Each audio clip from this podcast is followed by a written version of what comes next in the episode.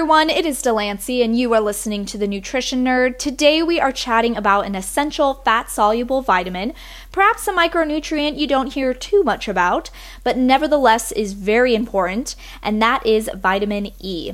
According to the Mayo Clinic, vitamin E plays a multitude of roles throughout the body, aiding in vision, reproduction, blood circulation, brain health, and skin maintenance.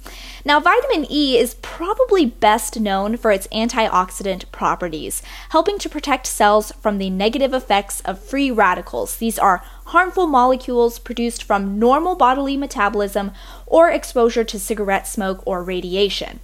Now, the recommended adult daily dose of vitamin E is 15 milligrams, Common dietary sources include dairy, leafy greens, almonds, and peanuts.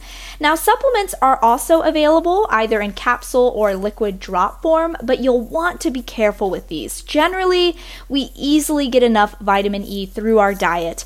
An excess of the vitamin may lead to some unwanted side effects. Oddly, it may decrease your body's level of vitamin K, or it may even react negatively with some conditions, such as severe heart disease or prostate cancer. The supplement may also increase your risk of bleeding, so if you are taking a vitamin E supplement, you'll want to stop all supplementation at least two weeks before surgery. Now, there has been a lot of medical research surrounding vitamin E. Of particular interest to me is the relation between high doses of vitamin E and the progression of Alzheimer's disease. Now, of course, there is still a mountain of research to be done here, but hey, I say if it interests you, I highly encourage you to investigate that. Some really interesting findings, and I am so excited to see what they find in the future.